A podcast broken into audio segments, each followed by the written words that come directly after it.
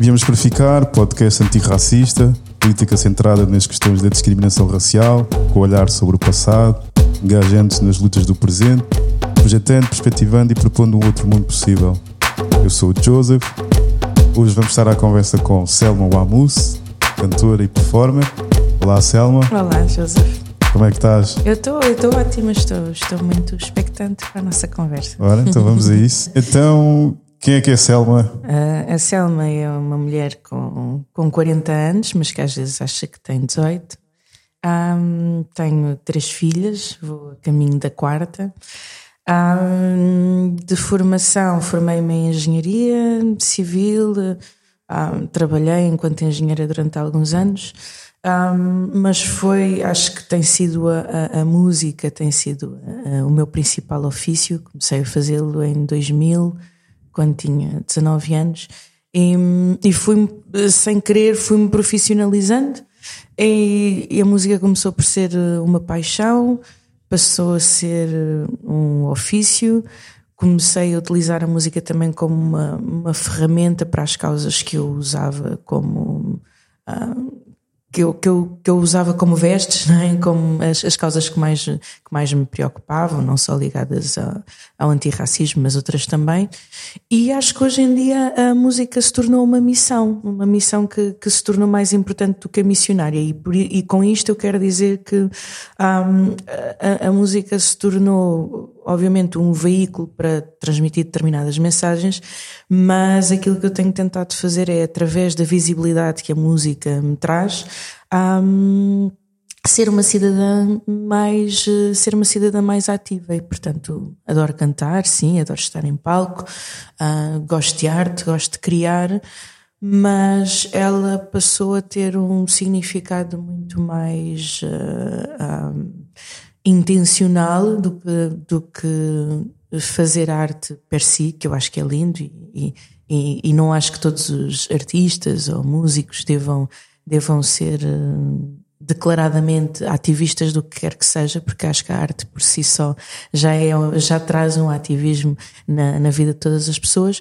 mas para mim passou a tornar-se passou a tornar-se uma missão, portanto considero-me considero-me uma missionária que, cuja, cuja música é, é, uma, é uma ferramenta, mas que a palavra também é uma ferramenta, uh, que a forma de viver também, também, também é uma ferramenta, portanto um, acho, que, acho que me fui tornando cada vez mais consciente de não separar a, a pessoa do artista, da mãe, da amiga, da, da filha, de tudo e portanto acho que fui, fui, fui me tornando assim uma pessoa um bocadinho mais uh, uh, consciente com todas as com todas as minhas falhas não estou na, na, rua todos os dias em modo guerreira mas no fundo comecei a perceber que toda a nossa vida e todo todo o meu percurso enquanto mulher enquanto mulher negra enquanto mulher negra africana enquanto mulher negra africana imigrante enquanto mulher negra africana imigrante mãe enquanto, pronto todas estas todas estas etiquetas se pudermos dizer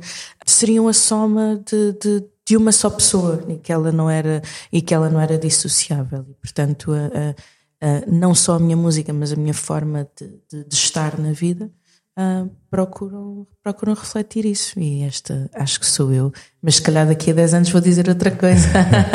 Porque estamos todos em, em, plena transformação, não é? Isso é, isso é bom. Eu acho que é, acho que é ótimo nós percebermos também que estamos sempre em, em desconstrução para nos podermos construir. Tu nasceste em Moçambique. E vieste para Portugal ainda criança. Em que, em que zona do país é que viveste? Olha, eu nasci, eu nasci mesmo em, em Maputo, na capital, já, já, já, já Maputo, já não era, já não era Lourenço Marques, como muito, muitas pessoas gostam, gostam de dizer. Ah, onde é que nasceu? Em Maputo. Ah, pois, em Larissa Marques, eu não, nasci em Maputo. Maputo, já era Maputo. Ah, sim, ah, para, para, quem, para quem viveu no tempo colonial às vezes é difícil ah, separar-se separar disso, não é? Assim, um pormenor é um, é um pormenor que para as outras pessoas não tem muita importância. Mas é um por maior. Sempre, mas eu faço assim, é um por maior e eu, e eu faço sempre questão de dizer, não, não, nasci em Maputo, num país independente, um, que, já não é, que já não era uma colónia portuguesa. Mas eu nasci em Maputo em, em 81, Uh, e vim para Portugal quando tinha hum, seis anos, uh, com os meus pais. Os meus pais, o meu pai estava, estava na altura a estudar na, na antiga RDA, ainda era, ainda era RDA em 86, e, e a minha mãe estava em Moçambique. Eles decidiram não fazia sentido estarem separados e que seria muito mais fácil para mim vir para um país de língua portuguesa do que, do que ir aprender alemão. Então o meu pai mudou-se para Portugal e a minha mãe também. Mas eles vieram como, como estudantes bolseiros. O meu pai estudou engenharia, a minha mãe já era historiadora e, e, acabou por fazer um mestrado em estudos, em estudos africanos. Por isso eles depois, quando terminaram os estudos deles, regressaram para Moçambique e, e eu acabei por ficar. E estudaste engenharia onde? Em que, em que, em que estudei, universidade? Estudei no, no, Instituto Superior Técnico, fiquei em Lisboa, supostamente a melhor escola de engenharia do país. sim, estudei lá. E na, na, altura, o meu objetivo, a minha ideia era. Moçambique tinha passado por, por uma guerra civil muito grande, o país estava, estava muito destruído.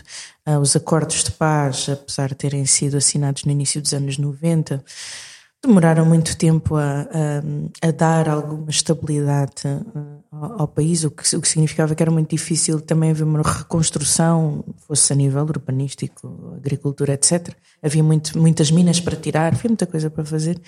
E eu, na altura, tinha como intenção uh, trabalhar em ordenamento do território, urbanismo em Moçambique, e foi com essa intenção que eu fiz, que eu, que eu fiz a licenciatura na altura em urbanismo e ordenamento do território, mas depois, olha, depois fui apanhada pelo bicho da música.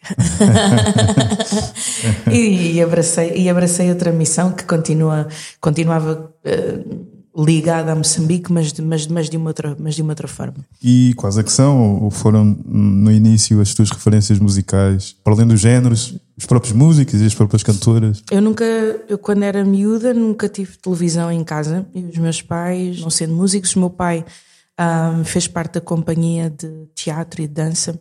Ele lia poesia. A minha mãe, apesar de ser historiadora, estava muito ligada a vários movimentos artísticos. Aliás, ela foi a diretora de um museu de arte moderna em Moçambique. Durante muito tempo, estava muito ligados às artes. Então nós ouvíamos muita música em casa e muita música ocidental, sei lá, eu lembro-me de ter um ódio de morte a Pink Floyd, a Genesis e outras coisas, porque o meu pai ouvia Dire Straits, eu achava tudo aquilo horrível, que o meu pai ouvia imenso, mas depois também ouvíamos muitas outras coisas mais ligadas à soul, sei lá, desde Minnie Riperton, a, um, Al Green, a a minha mãe gostava, gostava imenso de, de de, de reggae, ouvimos imenso Bob Marley. Então, os meus pais nasceram no final dos anos 50 e início dos anos 60. Nós tínhamos uma diferença, tínhamos, temos uma diferença de 23 anos. Por isso, eles acabaram por fazer parte do, não só de, de, daquela vaga de malta nova que fez parte de,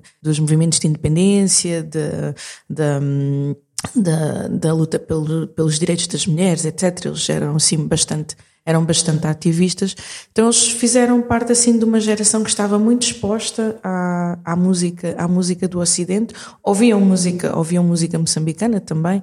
Eu lembro de ouvir o Fanny Mfumo ou o Azimbo, música moçambicana, mas eles estavam super, super abertos a, a tudo, desde música da África do Sul a outras. E nós ouvíamos muita, muita, muita rádio. Um, eu acho que sempre estive muito, muito, muito disposta. Salif Keita, sei lá, muita, muita coisa, muita diversidade, mas era sempre ali música contemporânea, não era assim música muito. Acho que do mais antigo que ouvíamos, provavelmente seriam essas referências da música soul, a, a norte-americana, que era a música que eles ouviam nas festas, não é? Tipo, um, os, os James Browns da vida, etc. E quando começaste a pegar no microfone e a subir ao palco, que géneros musicais é que, é que interpretavas? Olha, eu comecei a cantar mais ou menos por acidente em 2000, porque hum, eu fui a uma festa de anos e estava lá um, um, senhor meio estranho que ficou até ao fim da festa de anos da minha prima e que no final da, da festa disse: Ah, eu gostava muito de, de fazer uma oração pela Tatiana, que era a minha prima. E eu, hum, tá bem, é estranho. Então, vamos dar as mãos. E eu, ok, tudo bem. Não é que me fosse estranho a questão, a questão, a questão religiosa, mas pronto, achava assim um bocadinho esquisito. Mas depois foi, mas depois foi muito, na realidade foi muito especial, porque já estava toda a gente se tinha ido embora E ele, na realidade, resolveu fazer assim uma espécie de oração cantada. E eu deixei-me assim envolver e comecei a cantar também de uma forma muito espontânea. E ele disse: "Ma, olha, eu, eu, eu sou maestro, estou a construir um grupo de gospel, um, gostava muito de convidar. Eu disse: Ah, mas eu não, eu não sou crente, não, não, se calhar não, não faz muito sentido estar a ir. Ele disse: Não, não, não, é um, é um, é um, é um, é um coro livre, as pessoas podem vir, independentemente de terem fé ou não.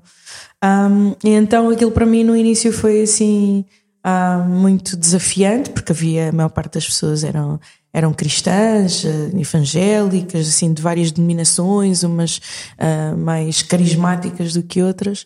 Mas a verdade é que tudo aquilo que me era estranho, ao mesmo tempo também me seduzia, porque havia ali uma dimensão de, de, de, de união e efetivamente espiritual muito forte à, à qual eu não, não conseguia ficar indiferente e fui-me envolvendo e eu canto gospel desde 2000 até hoje, continuo a cantar música gospel e, e, e pronto, para além do, do, do, lado espiritual que era muito forte, havia um lado técnico e musical muito, muito, muito forte. Ele era realmente muito bom maestro, muito bom músico.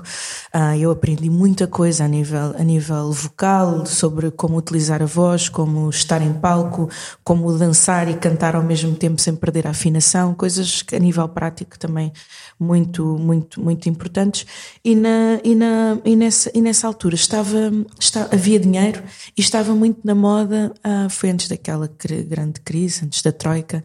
Um, havia muitos programas de televisão e muitos, muitos, muitos artistas que queriam ter um coro gospel a, a acompanhar e pagavam-nos super bem. Eu estava na universidade, tinha uma bolsa um, e de repente, comecei, através do gospel, não só tinha ali o, o sítio de encontro em que tinha uma família, porque eu comecei a viver sozinha aos 14 anos, os meus pais voltaram para Moçambique e eu pedi-lhes para ficar cá e eu fiquei, mas pronto, obviamente era um bocadinho complicado mas de repente eu tinha ali uma, uma família, não é? Mas ao mesmo tempo também tinha uma fonte de, tinha uma fonte de rendimento. E comecei a profissionalizar-me e eu tinha muito gosto e comecei a chegar um pouco à frente, comecei a ser responsável de naipe, comecei a envolver-me com outras coisas de tal forma que depois recebi um convite para fazer parte de uma banda de rock, que eram os Reagan, na altura do, do Legendary Tiger Man, um, porque porque eu convenci o meu maestro a nós gravarmos um disco com, com os Reagan. Esse disco teve imenso sucesso em França. Um, depois nós fizemos algumas tours enquanto, enquanto, enquanto grupo de gospel a acompanhar, a acompanhar os Reagan, mas depois deixámos de fazer e um dia recebi um telefonema dos Reagan dizer olha, gostávamos muito que fizesses parte da banda e eu, ah, ok, tudo bem. Disse que sim, comecei a fazer turnés com, com os Reagan em França, na Suíça, em Itália e sempre muito ligada, muito, muito ligada a esta formação do gospel. Mas essas portas, e como na altura a banda teve imenso sucesso, essas portas que se abriram, e eu era tipo a voz soul da, da, da, da banda, tive, tive muitos convites aos quais fui dizendo quase sempre que sim. Sei lá, gravei desde dos Buraca, que, na altura, que na altura também ah, nasceram e, e, e, surgiram, criei bandas de soul, fiz parte de bandas de afrobeat, sei lá, fiz, fiz imensas coisas. Um, gravei desde coisas pop coisas rock, coisas. Uh, o rap uh, com Valete? Sim, com, sim, o rap com Valete. Depois ainda me lembro da primeira vez em que eu tive com Valete e toda a gente dizia: Ih, vais gravar com Valete. Eu não fazia a mínima ideia de quem é que ele era.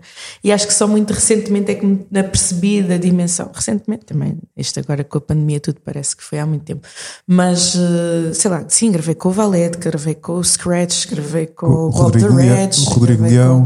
Com, sim, com o Rodrigo Leão, trabalhei mesmo com ele de 2014 até 2020 sei lá, fiz muita coisa e, predispus-me a fazer, a, fazer, a fazer muitas coisas. Acho que também muito por causa dessa informação que eu já tinha a, a, a priori, de, de, muita musicalidade diferente.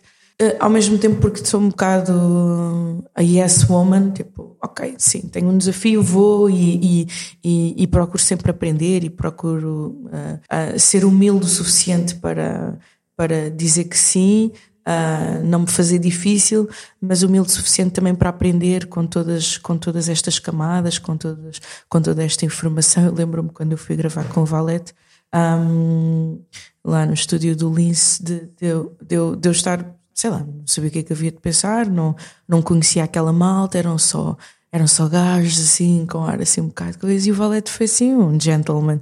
E eu pensei, ah, que fixe. Depois, entretanto, mais tarde fui fazer uns concertos com ele e havia assim um ambiente cheio de, de hormonas masculinas. eu pensava, um, mas eu acho que acho que sempre fui assim um bocado destemida, que era assim, era assim uma miúda, não é? Assim, e eu percebia, então, assim, ai, da gira e tal. Pronto, era mais magra, mais nova. Uh, e, e, eu percebia que havia ali assim um certo fascínio, mas sempre muito respeito. Isso aconteceu sempre muito um, no rock, no hip hop, e por isso eu sempre me sentia assim. E acho que também sempre pus assim um bocado aquela, aquela, aquele distanciamento. Ah, eu sou fixe, mas easy. Um, e, e, e, pronto, e acho que, acho que isto é um bocadinho o resumo. Pá, depois, mais tarde, em 2007, fui estudar jazz, fui para a escola do, do, do Hot Club, ah, isso abriu-me ainda outras portas. Criei um tributo à Nina Simone, que foi uma coisa que acabou por me dar uma, uma dimensão bastante bastante com bastante visibilidade porque havia todo este lado do ativismo mas havia todo o lado performativo também que era assim muito que era assim muito intenso e até ao momento em que, com toda esta informação, eu consigo perceber: ok, acho que eh, é o tempo de, de, fazer um projeto a solo e de cantar a minha mensagem, as coisas que eu, que eu, que eu, que eu tenho para dizer. Mas eu continuo a ser feita, formada destes, destes, vários, destes vários tecidos que depois acabaram por me abrir portas também no teatro, no, no cinema, uh, nas performances, como atualmente tenho estado a fazer com a Grada Quilomba um, o barco, não só, não, só, não só a parte da direção musical a cantar, mas que ela também atualmente me tem pedido apoio na, na parte da, da, da direção. Então eu, eu, eu gosto de trabalhar. gosto de trabalhar, gosto muito de trabalhar. Muito bem. E tu, até essas participações, esse percurso que marcaram, como acabaste de dizer, e deram capacidades, digamos assim, tu só depois desse longo período é que decidiste gravar um disco a solo, um disco teu. Neste, neste momento tens dois discos. O que é que te levou a fazer isso? O que é que procuraste nos dois discos uh, para, para transmitir? A, a, minha dimensão espiritual está sempre muito ligada à minha dimensão a, a, ativista. Para mim não existe uma fé morna ou fria. Uh, isso, a, minha fé tem sempre que alimentar os meus movimentos, as coisas que eu faço e as coisas em que me envolvo.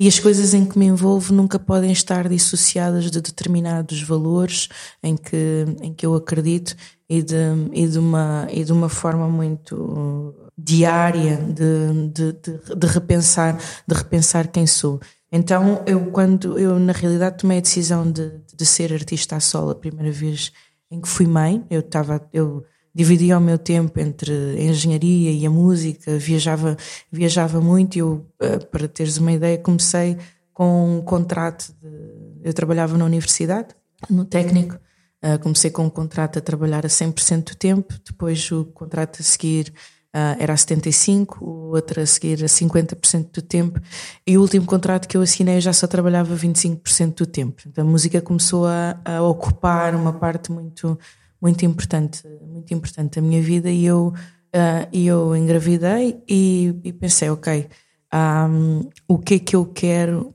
uh, como é que eu quero ser um agente transformador da sociedade, que era aquilo que, que eu ambicionava naquela, naquele tempo. Né? Eu queria ser um agente transformador da sociedade em Moçambique e de repente estava a deixar a engenharia mas eu também comecei a perceber que, que a engenharia demorava muito tempo.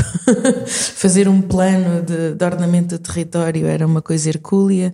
Eu já tinha feito revisões de não sei quantos planos que já tinham quase 20 anos e conseguia perceber que, de uma forma prática, os planos são, estão muito mais ligados à, à, política e quem está a governar do que propriamente ao lado técnico, que era aquilo que, que, era aquilo que eu fazia. Então um, comecei a perceber que, enquanto instrumento de gestão territorial e enquanto instrumento de transformação, ser urbanista ia demorar muito tempo a, a, a, surtir, a surtir algum efeito.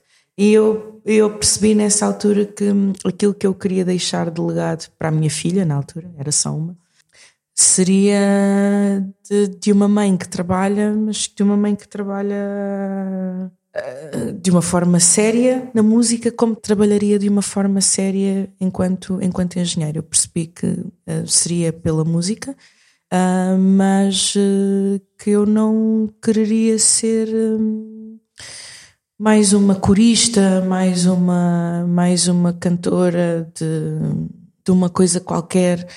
E, e, e, tinha que assumir uma responsabilidade, não é? Se, se eu, enquanto engenheira, queria, queria poder fazer coisas uh, que achasse que eram importantes ou relevantes, não é importante. É só muito boa. Tipo. O meu nome vai ficar gravado naquela, naquela chapa. Não, mas relevantes enquanto, enquanto cidadã, enquanto ser humano. E por isso, quando, quando a Alice nasceu, tomei a decisão de: ok, eu vou ser música o tempo inteiro e vou, vou tentar perceber se, é se consigo viver, se consigo viver disto. Quando eu fiquei grávida da, da minha segunda filha, elas têm uma diferença muito, muito pequena. Disse: não, vou ser artista a solo mesmo, acho que, acho que é possível, acho que sou capaz. E o que é que eu quero dizer ao mundo? E eu já sabia que, para mim, pá, passei muitos anos a, a, a, a, ver nas notícias Moçambique, o país mais pobre do mundo, Moçambique, o país das cheias, Moçambique, o país das guerras, Moçambique, o país da seca. Um, e enquanto moçambicana, para mim era uma visão tão tão depreciativa de, de, de, um país que tinha tanto mais para tanto mais para dar não é que não fosse verdade não é? tínhamos de facto todas essas contingências e, toda, e todas essas realidades, mas uh, eu queria dar a conhecer um Moçambique que, que não fossem só essas que não fossem só essas camadas e por isso aceitei um desafio em conversa com, com o Alcides Nascimento. O Alcides Nascimento é um dos sócios do Beleza, que é, é filho do Bana, cabo-verdiano, que me foi conhecendo e apesar dele já ter assim algumas dificuldades de audição, que me disse, olha, eu na altura já fazia o tributo à Nina Simone, à Miriam Makeba, estava, estava a começar mesmo a afirmar-me enquanto cantora que, que queria cantar mensagens com sentido mais ativista, mais uh, ir buscar as minhas raízes africanas, ir, ir buscar toda, toda uma série de, de, de formação e informação. E ele disse: Estás com medo? Estás com medo de quê? Eu disse: Ah, gostava de fazer alguma coisa ligada a Moçambique. E então foi aí que eu comecei a abraçar realmente um projeto enquanto Selma Wamus, em que eu ia fazer o resgate de coisas que nos tinham sido tiradas. Uh, o meu avô era, era assimilado, enquanto assimilado, ele não permitiu que os filhos dele falassem as línguas de Moçambique. E, e, e eu, e eu lembro-me de ser miúda, ser pequena, e quando viemos cá para Portugal, de, de uma das coisas que as pessoas diziam, tipo, ah, tu não tens sotaque nenhum, tu falas tão bem. Eu nunca tive, eu, antes de vir viver em Portugal, sempre tive este sotaque assim meio portuguesado. A minha mãe também tem, o meu avô, que sempre viveu em Moçambique, também tem. Né? E eu, eu comecei a entender que algumas coisas das quais nós tínhamos sido roubados era importante voltar a trazê-las. Assim como um, a questão da, da, da, roupa. Hoje estou vestida de preto, né? mas.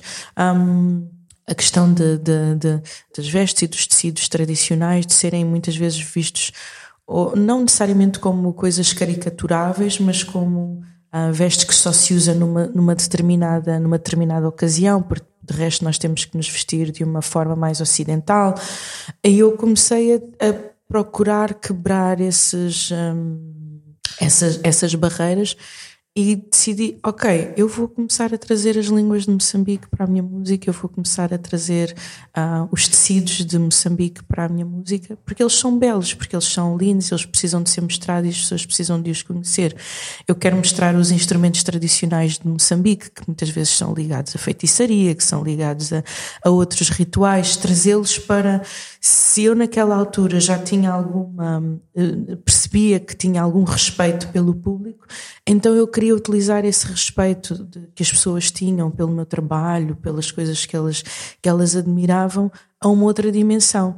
E até hoje continua a ser às vezes um bocado pressionado, tipo, ah, porquê que não cantas em português? Ah, um, ou estilistas, ah, gostava muito de vestir desta ou de outra forma. E para mim é mesmo um statement, um statement de, não apenas de, ah, não, tirarmos isto, vamos continuar, mas um statement de, não, nós temos valor, nossa, as nossas línguas têm valor.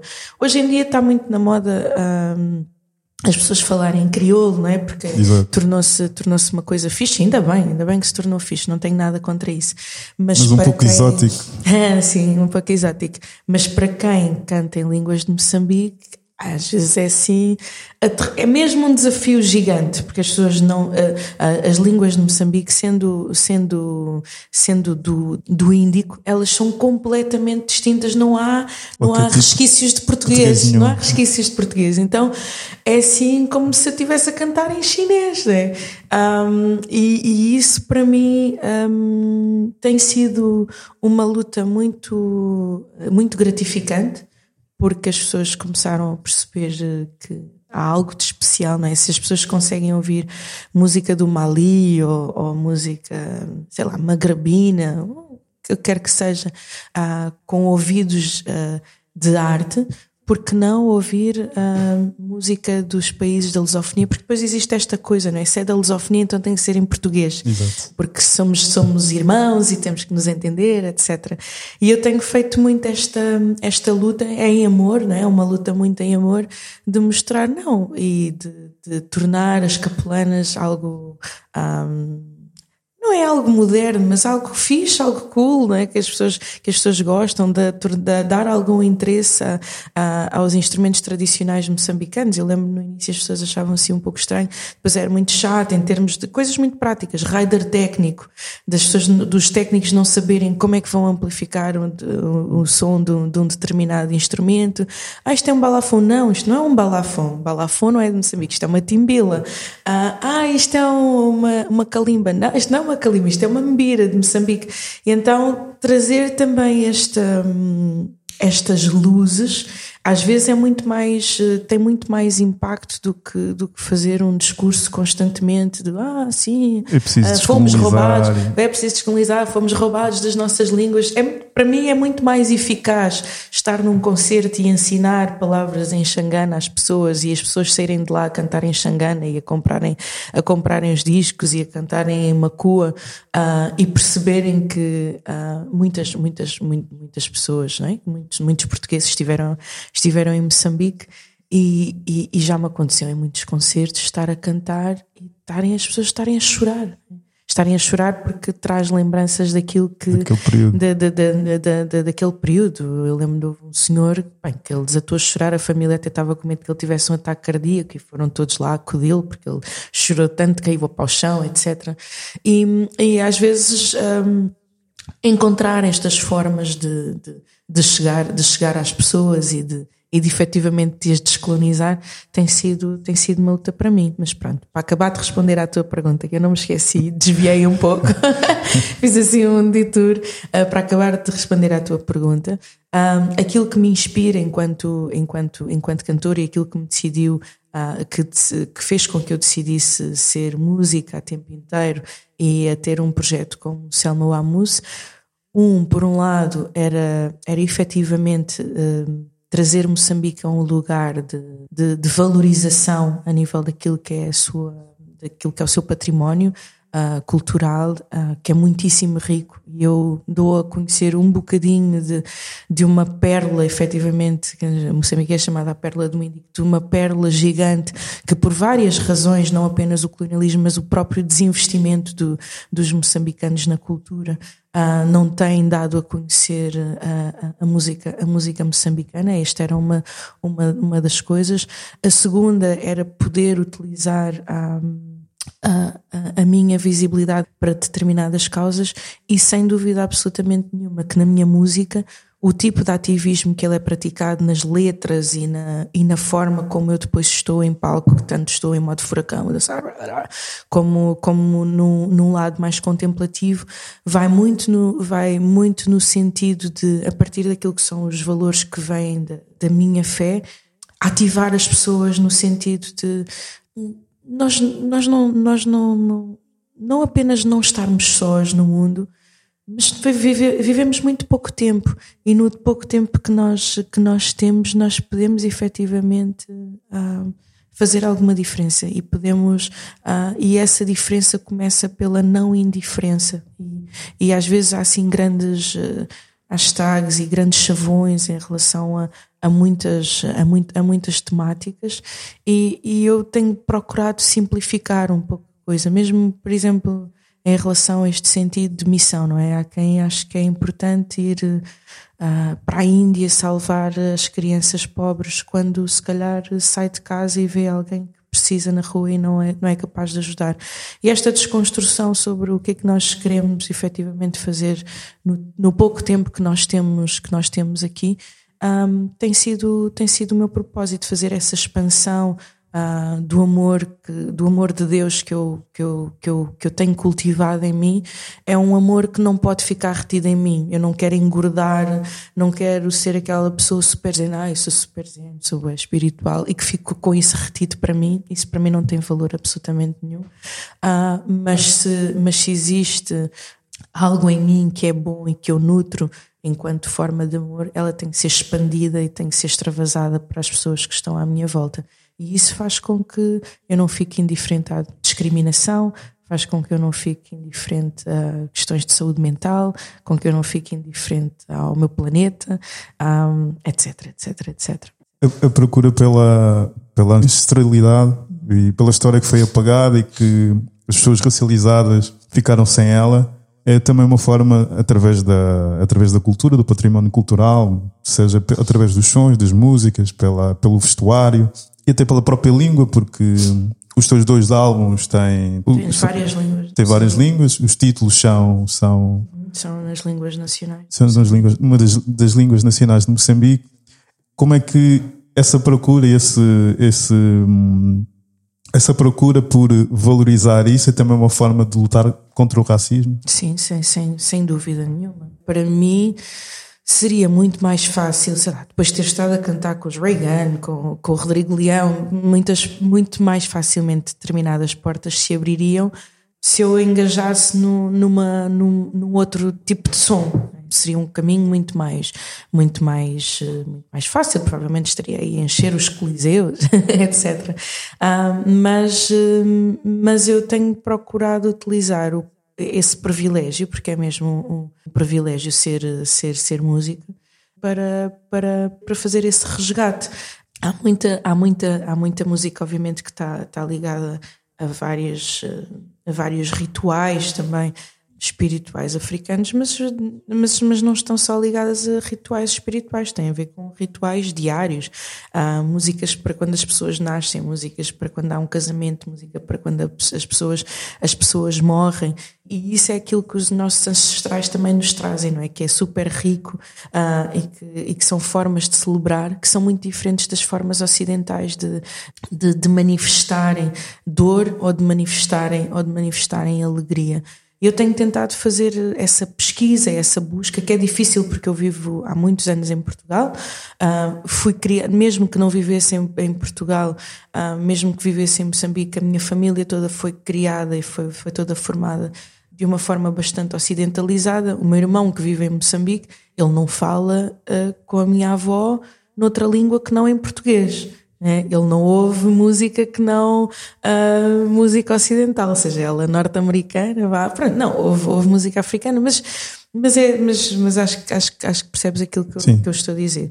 Então um, é assim uma forma, é uma forma de, de fazer a minha luta também um, antirracista, mas acima de tudo de, de, de desconstrução daquele preconceito de as línguas africanas são estranhas. Eu às vezes até brinco com as pessoas e digo: são, Bom, vou, são dialetos, vou, vou, são línguas. São, sim, pois são dialetos, não se liga. Não, não, são línguas mesmo. Nós temos mais de 40 línguas oficiais, mais os dialetos.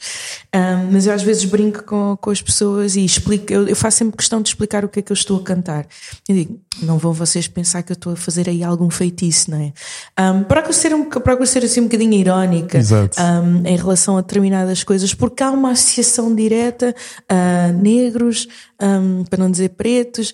Um, há um imaginário. Quando, há, um, há um imaginário quando ouvem uma coisa estranha, ou até um som, não é? Quando ouvimos a Maria João a fazer, a fazer aquelas sons, aquelas fonéticas, etc. O pessoal fica assim, tipo, epá, está ali a fazer algum, algum bruxedo, foi lá a Moçambique inspirar-se nos feiticeiros, nos curandeiros. Para... E há muito esse, há muito esse, há muito esse preconceito, não é? Muito preconceito, ah, vou usar uma capelana, parece folclórica, parece um macaquinho. Estes, estes pequenos, estes pequenos pormenores. E por isso, sim, a, a minha música é muito, é muito intencional e a nível de, de indústria há sempre uma pressão para. Eu não quero dizer branquear, mas para ocidentalizar um pouco aquilo que faço. E obviamente eu faço, eu, eu procuro fazer música de uma forma honesta. Eu não, eu não falo fluentemente nenhuma das línguas. Eu vivi sempre aqui. Portanto, a minha música tem esta fusão. Tem a fusão da soul, tem a fusão do gospel, tem a fusão do rock com, com, com, com, com toda esta bagagem moçambicana. Um, mas depois acontece uma coisa engraçada. Eu no início pensava, bem, os moçambicanos vão, vão dizer, também agora esta tuga vem para aqui um, e buscar as nossas línguas e tal, mas o que eu sinto é que os moçambicanos se sentem muito orgulhosos de alguém que está na diáspora e que saiu há muito tempo de fazer esse resgate, porque muitos deles querem ocidentalizar-se para poderem exportar a sua música e o meu processo tem sido exatamente, o exa exatamente o inverso. Então, ah, os meus amigos brincam comigo, os meus amigos moçambicanos dizem: é tão engraçado, tu falas, falas as nossas línguas com sotaque português. E disse: Pois, mas, mas esse é, esse é quem eu sou, não é?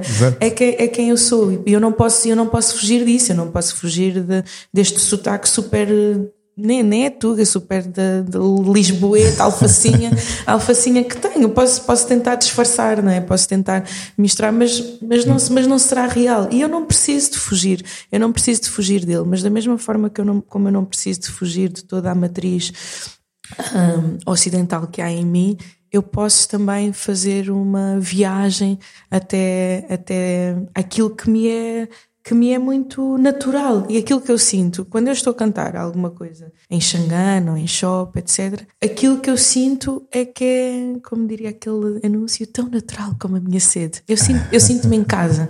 Quando eu estou a dançar, quando eu me estou a movimentar, eu sinto-me em casa. Então há, há um, um, um sentido de, de, de pertença muito maior do que estes anos todos de educação que, que, que, que me dão uma alegria muito grande de poder, de poder fazer como, como trabalho. Não quer dizer que eu daqui a 15 anos não queira gravar um disco de rock and roll sinfónico em chinês, mas eu não quero é sentir-me presa ou sentir vergonha de, de, de, cantar nas minhas línguas, porque a expectativa das, das pessoas é que eu uh, cante assim ou assado. Adoro cantar com, com o Rodrigo Leão, adoro cantar em português mas não é lá que eu me sinto em casa. É isso. Se, se por um lado há uma estranheza de, do contacto do público e da própria indústria com este tipo de interpretações, esse tipo de. com este regresso ao, ao passado e a forma de revalorizar um, o património cultural que se, quer, que se quer manter apagado, se por um lado há esta estranheza, por também há o perigo de, de alguma forma, sobretudo da parte da indústria, de procurar rentabilizar isso e de alguma forma exotizar isso ao ponto de, de torná-lo bastante comercial e de, de algum modo, desvirtualizar a intenção que está por trás disso. Como é que... isso, é uma, isso, é, isso, é uma, isso é uma luta diária que eu acho que acontece, obviamente, eh, aqui falando de mais, eh, mais não, não, não, não, apenas, não apenas de mim, mas de, mas, mas de outros músicos, é uma luta muito grande porque ah, nós nós temos, temos a nossa herança, temos a nossa matriz, queremos valorizá-la, uh, mas uh, precisamos de pagar contas, precisamos, enquanto artistas também temos, um, temos um ego, não é? Que, que, muitas vezes ele é alimentado pelas palmas, pelo número de likes, pela, pelas pessoas que gostam ou não gostam de nós, uh, e é um. É um pau, é um pau de dois bicos, mas é, manter-nos fiéis àquilo que nós queremos fazer uh, é uma luta muito grande, às vezes, que é contrária à fama, ao, ao, ao dinheiro, ao poder, à visibilidade, mas ao mesmo tempo, uh, eu acho que existe hum, na resistência, quando uma pessoa resiste. Uh, Podes não ganhar mais a curto prazo, mas a médio e longo prazo acabas por ganhar muito mais. E as pessoas acabam por te respeitar muito mais por não, por não te desvirtuares e por não te perderes. Porque quando nós, eh, quando nós cedemos, uh, nós estamos a criar dívidas com, com outros. E, e eu, as dívidas que, que fui tendo, estou a tentar pagá-las todas. E eu, eu, digo isto de uma forma muito, muito, muito, muito, muito literal que é, é muito fácil uma pessoa endividar, sei lá, com a segurança social ou com, ou com as finanças, etc. uh, e depois contrair os outros empréstimos para comprar carro, para comprar casa, etc. E estou aqui a fazer uma analogia. No momento em que tu dizes, não quero mais isto, eu quero saldar as minhas dívidas todas e não quero dever nada a ninguém para eu poder comer ou uh, fazer o que quer que seja no momento em que eu quiser. O mesmo acontece com as decisões que nós tomamos em relação à nossa carreira e à nossa, e à nossa vida enquanto, enquanto, enquanto, pessoas, enquanto pessoas individuais. E podemos criar dívidas com, com a indústria, podemos criar dívidas com a cultura, uh, podemos criar dívidas com uh, uh, as pessoas com quem tiramos fotografias, que nos abrem determinadas portas. Um, às tantas somos obrigados a tirar fotos e a publicar fotos com toda a gente que, olha, não queres vir aqui tocar, não queres vir aqui fazer, vou-te abrir esta porta, vou-te abrir a outra porta. E eu não quero, eu não quero ter, não quero ter essas dívidas. Eu quero ser muito livre naquilo que, naquilo que, naquilo que faço e portanto tenho procurado sempre uma equipa uh, que me apoia e que, e que me ajuda a ser muito independente na, na, na gestão, na gestão da, da, minha carreira. E quando eu eventualmente começo ali a, a claudicar, que é muito fácil, tenho pessoas à minha volta que estão mais preocupadas em que eu me mantenha fiel a mim mesma do que, do que ao resto. Mas é difícil, porque enquanto, enquanto mulher negra na, na indústria, não, não há muitas, não há muitas mulheres negras na, na indústria da música, é? Há sempre um receio de se perder, uh, de se perder um bocadinho de, de, do respeito, da visibilidade, ou do, ou do, ou, ou do trabalho. Então um, temos mesmo não só que estar rodeados das pessoas certas, mas também saber muito bem aquilo que, que queremos fazer. E depois há outra coisa que é, enquanto, agora falando aqui mais, mais vocacionada para, para a nossa temática do antirracismo, etc., um, não existe o, na indústria um, um, uma equipa de pessoas racializadas a trabalhar na indústria. é, não existe ninguém que, que, que isto, as pessoas não têm que todas passar pelo mesmo para, para entenderem, para serem empáticas em relação às coisas. Mas o meu manager é, é branco, eh, nascido e criado em boas escolas, com, com uma boa estrutura, é um homem. Os músicos com que eu trabalho, agora à exceção do Milton, são, que também é, tem uma mistura portuguesa e moçambicano, uh, são todos portugueses formados com formação superior. Um, não terão passado por grandes dificuldades a nível, a nível financeiro nas suas vidas, são homens. Uh, a minha agente é, é uma mulher. Um, na minha agência, eu sou a única mulher da, da, da minha agência, todos os outros artistas são. Conan Osiris, o Molinex, o Fausto, uh, o Paulo Flores, são todos homens.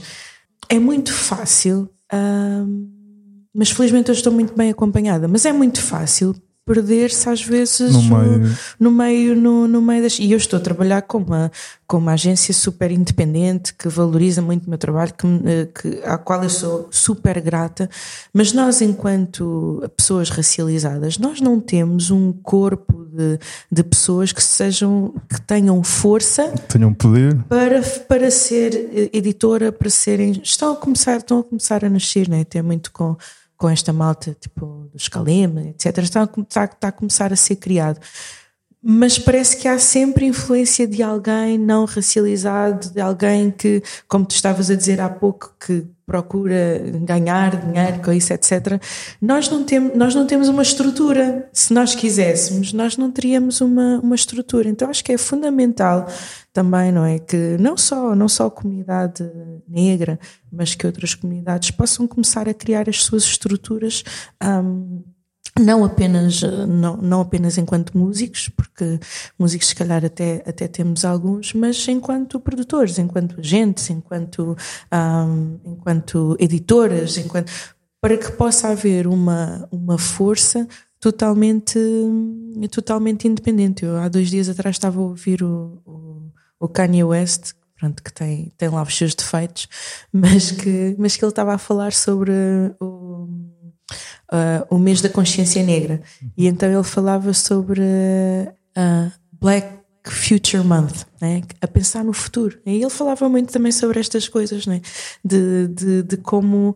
De, de como às vezes uh, somos roubados Uh, também de podermos pensar no futuro. Estamos sempre, estamos sempre muito presos ao passado, aquilo que nos foi retirado, aquilo, que, aquilo que perdemos. Pá, tem, e sim, é importante isso, é, importante. isso é, é, muito importante, é muito importante a valorização Mas é daquilo. projetar. Mas é preciso projetar e nessa projeção precisamos de começar a investir nas áreas que ainda não estão investidas para que nós possamos ter uma estrutura enquanto pessoas racializadas para poder, para, para, para poder trabalhar de uma forma independente e de uma forma livre. E essa forma livre pode até ser a fazer as coisas o mais ocidental possível, mas, mas de uma forma livre em que não haja uma obrigatoriedade de fazer X para agradar a Y, para ficar em dívida com. X, Y e Z. E, e isso, ficar eternamente, e ficar eternamente, eternamente endividado. Sim, sim. E, e eu, para mim isso é muito visível em relação a determinados artistas que até são muito queridos do, do público, mas que claramente estão em dívida com determinadas estruturas e com, e com determinadas hum, entidades, porque é, é, a única forma de, de, de poder chegar a outros lugares.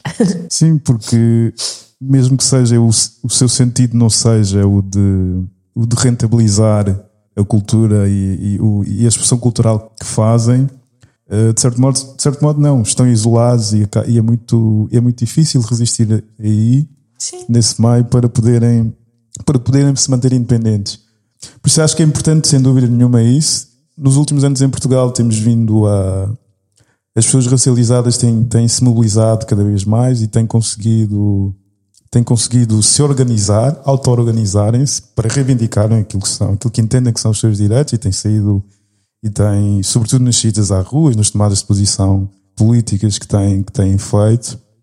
Um, isso viu-se de algum modo no, um, depois da morte de George Floyd, a capacidade com que, com que também pelo, pelo modo trágico como, como, como o episódio se, se deu e, e, e, chegou, e chegou às pessoas. Um, mas dizia que nos últimos tempos temos tido um conjunto de ativistas, uh, jovens, negros, ciganos, que têm assumido uh, por inteiro as suas lutas, não por procuração, não por, por intermédio de, de pessoas não racializadas, que estarem a ser elas próprias autores das suas próprias lutas e a definir as suas próprias agendas para, para defenderem aquilo que, aquilo que entendem.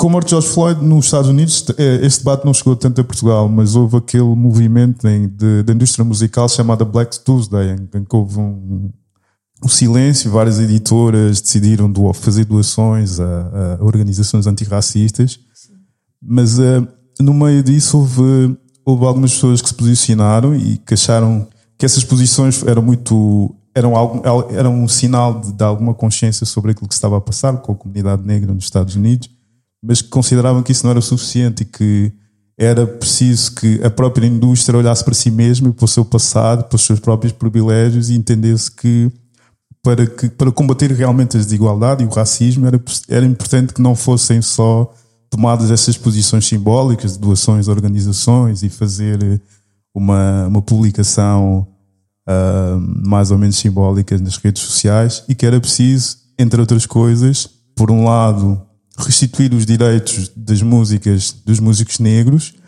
um, e, e, de também nas próprias estruturas dessas indústrias uh, as pessoas racializadas terem posição e terem poder de decisão sobre, sobre, sobre isso. Isso é um debate que em Portugal não, não tem chegado. Ainda não chegou. Ainda não chegou. Não, ainda não, ainda não chegou e acho que é um debate, às vezes é tão é muito difícil porque eu acho que em Portugal a, a negação, a, a negação é, é, é, tão grande que uma pessoa pode estar perante alguém racializado que está a dizer que passou por um determinado episódio ou, ou que existem determinadas, determinadas problemáticas que por muito que, que, que alguém esteja ali a dizer sim, sim, sim, depois essa pessoa diz assim: Sim, mas eu também já sofri racismo. E de repente tu pensas: Mas o que é que eu tive a vir para aqui a falar? O que é que eu, o que é que eu estive a dizer? E existe, e eu acho que hum, culturalmente em Portugal existe uma, uma rejeição muito grande. Há, há uma, acho que ainda estamos, estamos, a começar um processo de reconhecimento de, de, de, de, de um problema mas ainda estamos muito longe né, em, em termos um, a nível da sociedade de conseguir aceitar. É tão, é tão fácil. Um, por muito que a pessoa não, nem, nem sequer queira dar atenção a, a estes movimentos, como deste, deste, deste novo partido de extrema-direita que, que, que, tem, que tem ressurgido, as pessoas podem dizer, ah, é um senhor horrível, etc. Mas quando diz, em Portugal não há racismo, pois, mas é verdade também, realmente, francamente, né? um, porque as pessoas têm uh, uma espécie de uma fantasia que continuam a querer, continuam a querer cultivar do, do bom colono, do, do, não, do, não, do não conseguir identificar um, uma, uma cultura de uma forma sistémica e estruturada tem, tem, sido, tem, tem, tem sido racista. Mas sim, há muita coisa para fazer. Houve um, houve um, houve um, a nível da indústria, a nível da indústria musical, há muita coisa para fazer, não só nas estruturas, uh, na inserção de, de, de, pessoas racializadas dentro, dentro de, das estruturas, mas que começa com uma coisa que, que é questão de, de, das oportunidades, não é? Se, se as pessoas uh, racializadas estão à margem, se, se, são periféricas em tudo o que há de periférico, não é? Que, uh, uh, acesso, acesso às universidades, acesso às escolas, ter os piores professores, ter as piores turmas, um, tudo, tudo, começa, tudo, tudo começa aí. Mas um, houve, eu, eu queria contar um episódio que eu já, já, já contei algumas vezes, mas que me fez pensar muito na altura um, jornalista, eu fiz parte do, do, do, do, festival em 2019, que era o Festival Andamento. E, e um dos jornalistas uh, veio ter comigo e disse: Ah, Selma, como é que se sente em ser a única mulher negra a fazer parte aqui do, do alinhamento? E eu, pronto, na, lá está, na, na minha altivez, disse: Ah, espero que me tenham convidado por, por eu ser uma boa artista. e, e depois eu fiquei a pensar naquilo e eu depois olhei e o alinhamento era o, Pedro Abrunhosa, o António Zambujo, o Salvador Sobral e já não sei quem é que era mais. E depois comecei a pensar, efetivamente, eu era a única mulher, a começar, eu era a única mulher que fazia parte do alinhamento, era a única mulher negra que fazia parte do alinhamento, a única mulher negra, eu continuo a ser moçambicana, eu não tenho nacionalidade portuguesa ainda, a única mulher imigrante e eu depois até fiz assim quase um pedido de desculpas, não é? Porque ele estava a chamar-me a atenção em relação a um privilégio que eu não estava a dar a devida, eu não estava a dar a devida importância. E isso aconteceu num fim de semana em que eu tive no dia 14, eu lembro que era, acho que era agosto. No dia 14 eu tive, um, tive esse concerto no Festival Andamento e no dia 15 eu fui fazer a abertura da temporada do, do Teatro Dona Maria. Eu tive uma situação de saúde muito complicada na altura mas uh, aquela conversa foi tão impactante para mim que eu percebi que se eu não ocupasse aquele lugar naqueles dois dias, uh, o Teatro Dona Maria também uh, nunca tinha tido um artista negro a, a, tocar lá. E se eu não ocupasse aquele lugar, quais é que seriam as referências que outras mulheres negras deixariam de ter naquele, naquele tempo? Uh, e às vezes é muito fácil dizer tipo, ah, mas eu não tenho sofrido uma questão de discriminação na minha música, deixam-me fazer aquilo que eu quero, eu tenho tocado nos palcos todos. E depois eu olho à minha volta quem é que são as outras pessoas que fazem o mesmo, não é? Uh, é muito fácil nós ficarmos autocentrados. Ah, isto existe um, um, lado artístico, não é? existe um lado pessoal e humano, e existe um lado também que é a conjuntura mundial, que às vezes nos faz sermos muito, auto, muito autocentrados. Na altura fiquei muito consciente que eu estava a fazer aqueles dois concertos pela, porque tudo o que eu precisava naquela altura era de repousar. Uh, eu estava a fazer aqueles concertos pelo sentido extremamente simbólico de, de representar todos aqueles, não apenas de representatividade, mas de poder ser uma voz e um exemplo uh, para, que, para que outros pudessem, outros pudessem sonhar. Não é? Estávamos a falar do Dona Maria de Segunda, que para mim é um lugar a que eu vou de vez em quando e tal, mas eu só, só, só, só depois daquela pergunta é que eu percebi, mas nunca ninguém foi fazer a abertura do Dona Maria II. Nunca nenhuma não, mulher negra africana foi fazer isto. Não há mais nenhuma mulher negra que esteja a fazer o festival RTP Andamento. Isto é muito importante, é realmente muito importante há quem possa achar que eu sou muito exótica ou que sou bonita ou que tenho que passar isso à frente e eu tenho que utilizar esse lugar de privilégio para, para, para visibilizar, poder dar visibilidade. Então, às vezes, temos que engolir um bocadinho a nossa, o nosso eu, e aqui o engolir o nosso eu é a nossa situação na altura, não é? Na, na altura não me era nada, não me era nada conveniente a fazer aquilo.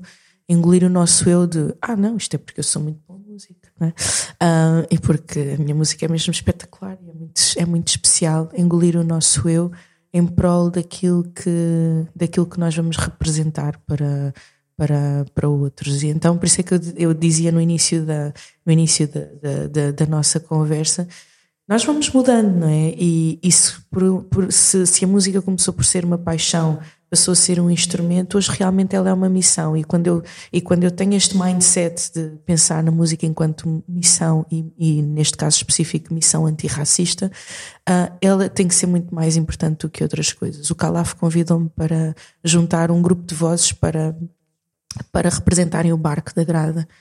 E eu juntei um grupo de vozes, mas disse: Não, mas eu quero estar lá a cantar. Uh, ele disse, ah, mas não sei o quê, descaixas. Eu disse, não, não, eu quero estar lá a cantar. Porque se as pessoas virem que uma pessoa que, que tem uma carreira a solo, mas que está ali a dar a cara, não apenas como, não apenas como, eu não quero estar lá para ser solista. Eu, eu teria a capacidade de poder de... escolher, ah, eu é que vou fazer o solo, isto ou aquilo. Eu não fui lá para ser solista. Eu fui lá para não apenas juntar aquelas pessoas, mas para dar a cara enquanto pessoa racializada, enquanto alguém que acha que é muito importante que, que, que as vidas negras uh, que foram perdidas necessitam de ser simbolizadas, necessitam de ser representadas. E quando as pessoas olhem e veem, ah, está ali a Selma Wamus, eu quero que elas olhem uh, e vejam, ah, alguém que sai do seu lugar do palco em que está em primeira pessoa, mas que está ali a representar uma determinada mensagem. Isso é muito difícil, porque se calhar se pedisses a. Agora vou dizer aleatoriamente, e vou dizer estas pessoas porque são pessoas de quem eu gosto muito e são amigas, mas se calhar se pedisse à Sara Tavares, ao Dino de Santiago, à Mayra Andrade, um, ao Escalema, todos para fazerem um coro uh, e estarem, seria muito difícil. E não estou a dizer por eles, estou a dizer pela indústria, pelo, pelo, pela, pelos cachês em que os outros não vão ganhar. Ah, mas vais só ganhar não sei o quê. Uh, é muito difícil, é muito difícil tomarmos estas decisões em, em total consciência, porque, por um lado, um, enquanto artistas, queremos ser uh, o foco, enquanto profissionais, temos toda uma indústria que, que nos diz que nós temos que ganhar X, Y ou, ou, ou Z e, portanto, só podemos fazer um determinado tipo de, de trabalhos porque o outro não vais ter a visibilidade que terias como. Um, e então é mesmo.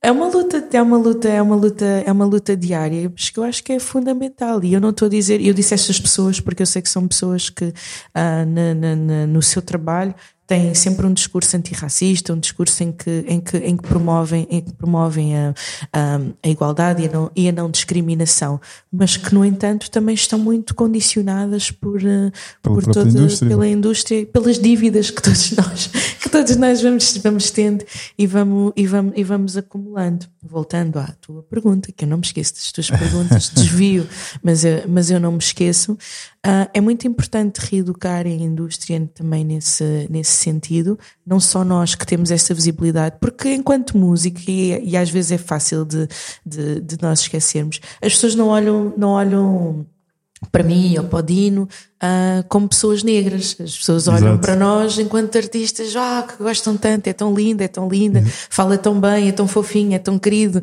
etc. Não olham para nós, não olham para nós. Uh, não olham para nós enquanto pessoas racializadas que têm uma história, que passaram por, por discriminação das mais diferentes, mais diferentes formas. Um, portanto, esse lugar de privilégio acontece quando nós já nos tornamos muito muito queridos pela, pela, pela, pela, pela sociedade. Mas e os outros? Mas e os outros? Uh, então há muito para desconstruir, a começar por nós. Exato. A começar por nós que, que, que vivemos, no, no meu caso, uh, que fui educada de uma forma completamente uh, virada para, para, para esta herança do, do, do, meu avô, não é? Da assimilação, de que nós, para sermos gente, temos que falar bem, temos que vestir bem, temos que comer bem, temos que.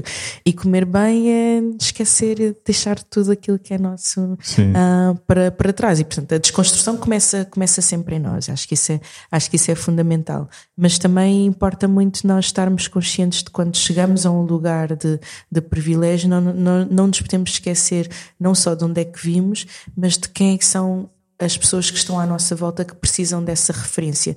E as pessoas que precisam dessa referência são, são as racializadas, mas também são as não racializadas. Elas precisam de perceber que, um, se calhar é importante, e eu às vezes faço muita questão de, de, de frisar isto, é importante uh, dizer que eu sou, sou música, um, porque eu não canto só, eu crio também, eu escrevo, um, eu sou engenheira, eu tirei uma formação, uma formação superior, não é para mim vai de ser, mas é para criar estas referências de que, olha, aquela pessoa não está ali só a falar ou não está só a dizer uma determinada coisa, porque, porque, porque canta muito bem. Tem, tem, tem uma história. E enquanto história, eu, eu por exemplo, eu fui sempre, desde, desde a primeira classe até, até, até a universidade, eu cresci sempre ali naquela zona da Avenida de Roma, obviamente uma, uma zona muito privilegiada. Eu fui sempre a única aluna negra da turma e fui sempre aquela aluna que, ai, ela fala tão bem, ai, ela é tão, ela é tão bonita, ai, ela é mais, mais clarinha do que os outros.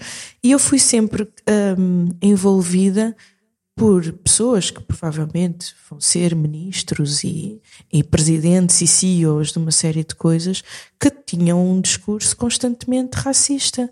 Do ah, tu és uma preta diferente dos outros, ah, porque tu. E isto cria complexos nas pessoas. Eu, eu obriguei-me sempre, mas sempre, a ser a melhor aluna da, da turma para que não olhassem para mim como a preta burra. Isto não se faz a uma criança. Os, os miúdos não têm. Não tem que passar nós não isso. temos, nós não temos, nós não temos que ser os melhores para provar que não somos como uh, o preconceito que os outros que os outros têm, não é? Porque representamos uma comunidade. Porque representamos, porque representamos uma comunidade. Mas se lá estamos, então temos que continuar, temos que continuar esta luta. E da mesma forma como eu cresci assim, outros terão crescido em lugares em que se calhar havia uma pessoa branca na, na, na, nas suas turmas e portanto tinham os piores professores, tinham as piores, tinham as piores, tinham as piores condições. Então, sei lá, é, um, é uma bagagem grande, mas que nós também temos que enfrentar sempre com humor e eu acho que acima de tudo com muita inteligência, com muita inteligência emocional para, para, para entender ah, para entender as pessoas e entender que às vezes não vale a pena falar, as pessoas não vão perceber. E outras vezes é muito importante falar, é muito importante estar, é muito importante que as pessoas percebam qual é que é o nosso background, não por uh, não por uma questão de, de, vaidade ou até de excesso de humildade. Ai, não, eu venho de um meio muito pobre e consegui chegar aqui e eu fui o único. Eh, éramos todos muito pobres e eu fui o único e eu consegui. Ah, então se tu consegues, os outros também vão conseguir, não precisamos de mudar nada, né? Um, ou pelo contrário, ah, se tu conseguiste, claro, toda a gente, os outros é que não se esforçam. Um, acho que é muito importante também termos essa inteligência emocional de conseguir ler as pessoas, mas de nos conseguirmos posicionar e de conseguirmos ser, acima de tudo, uma referência positiva para, para as pessoas racializadas. a mostrar que é possível ser astronauta, é possível ser engenheiro bioquímico, ser artista, fazer, fazer outras coisas. É muito importante, muito importante sonhar, mas que muitas vezes esse sonho é quebrado pela falta de oportunidades. E se há uns anos atrás eu se calhar seria uma pessoa defensora da meritocracia, é muito fácil depois a pessoa perceber que quando não se tem igualdade de oportunidades a meritocracia é uma grande não vale, não vale, não vale absolutamente, não vale absolutamente nada. Yeah. Sem dúvida. A pergunta ou, ou a tentativa disso não era tanto de também importa que a sociedade portuguesa ou com a própria indústria tenha essa consciência de que é necessário um certo tipo de é necessário haver essa consciência de, de que há certos debates, há certas posições que têm que deixar ser só simbólicas. Eu estava a dizer que esse debate do Black Tuesday não tinha chegado cá, ou chegou de uma forma tímida, ou que não, tinha, não teve a dimensão que, que deveria ter, como têm tido as outras, um, pelos próprios ativistas antirracistas e pela, pelos próprios artistas racializados. Um, Era nesse sentido. Sim, sim, sim, sim, tens, tens, tens, tens, tens toda a razão, mas porque se calhar também até há bem pouco tempo não, se, não, não nos sentimos roubados em, relação, em relação a determinadas coisas, determinadas, uh, determinadas oportunidades. Né? Estou a pensar, por exemplo, uh, em alguns artistas que até há bem pouco tempo, que são artistas grandes, bastante mais velhos que eu, até há pouco tempo não tinham entrado num coliseu, não tinham, não tinham feito grandes, grandes palcos porque não havia esse sentido de valorização de uma pessoa que vende milhares de discos, porque é que nunca, nunca fez um, um coliseu? Porque é que,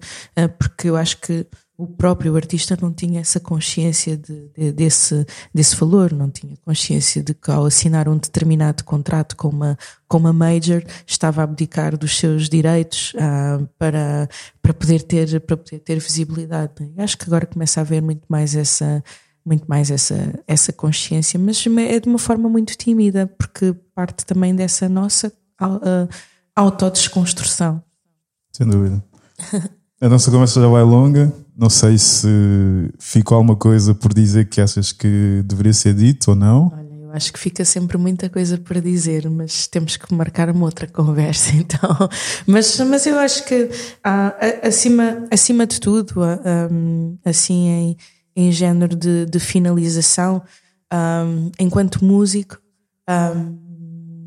tenho consciência de que é, é muito. As portas não estão escancaradas para, para uma mulher para uma mulher negra, para uma mulher negra africana, uh, para uma mulher uh, racializada. Um, esse caminho um, é um caminho difícil por si só enquanto artista. Não, não, não, vou, não vou esquecer o quão difícil é ser artista em Portugal, porque é muito difícil, não existem, não existem apoios, não, um, as estruturas são muito frágeis, percebemos agora com a pandemia ou com frágeis as estruturas, as estruturas são, mas que enquanto, enquanto privilegiada nesse, nesse, nesse sentido, procurarei uh, continuar a, a, dar a visibilidade possível. Uh, e essa visibilidade às vezes pode ser na rua, pode ser, pode ser a protestar, mas acho que acima de tudo aquilo que, que, é, que, é, que deve ser a nossa, a nossa maior luta enquanto pessoas racializadas dentro da indústria é realmente fazer com que essa indústria cresça a nível de representatividade de todas as pessoas que são, uh, que são, que são racializadas. Então, também assim o meu incentivo para, para outros músicos um, que possam começar a criar as suas estruturas com, com estruturas que tenham esta mente aberta para a não discriminação e para o, para o potenciar de outras, de outras pessoas que estão ligadas à, à indústria musical. Acho que precisamos, precisamos mesmo de não, não de apenas cantores, mas de pensadores, de gestores, de economistas, de, de produtores que, que, que, se encontrem nesta, neste sentido mais consciente de, daquilo que é a não discriminação. Tá, Selma. Fica, fica então apalavrado uma conversa para o futuro. Obrigada. Obrigado nós também. Um, este foi mais uma conversa do Viemos por Ficar. Nós estamos de volta em breve. Saudações antirracistas.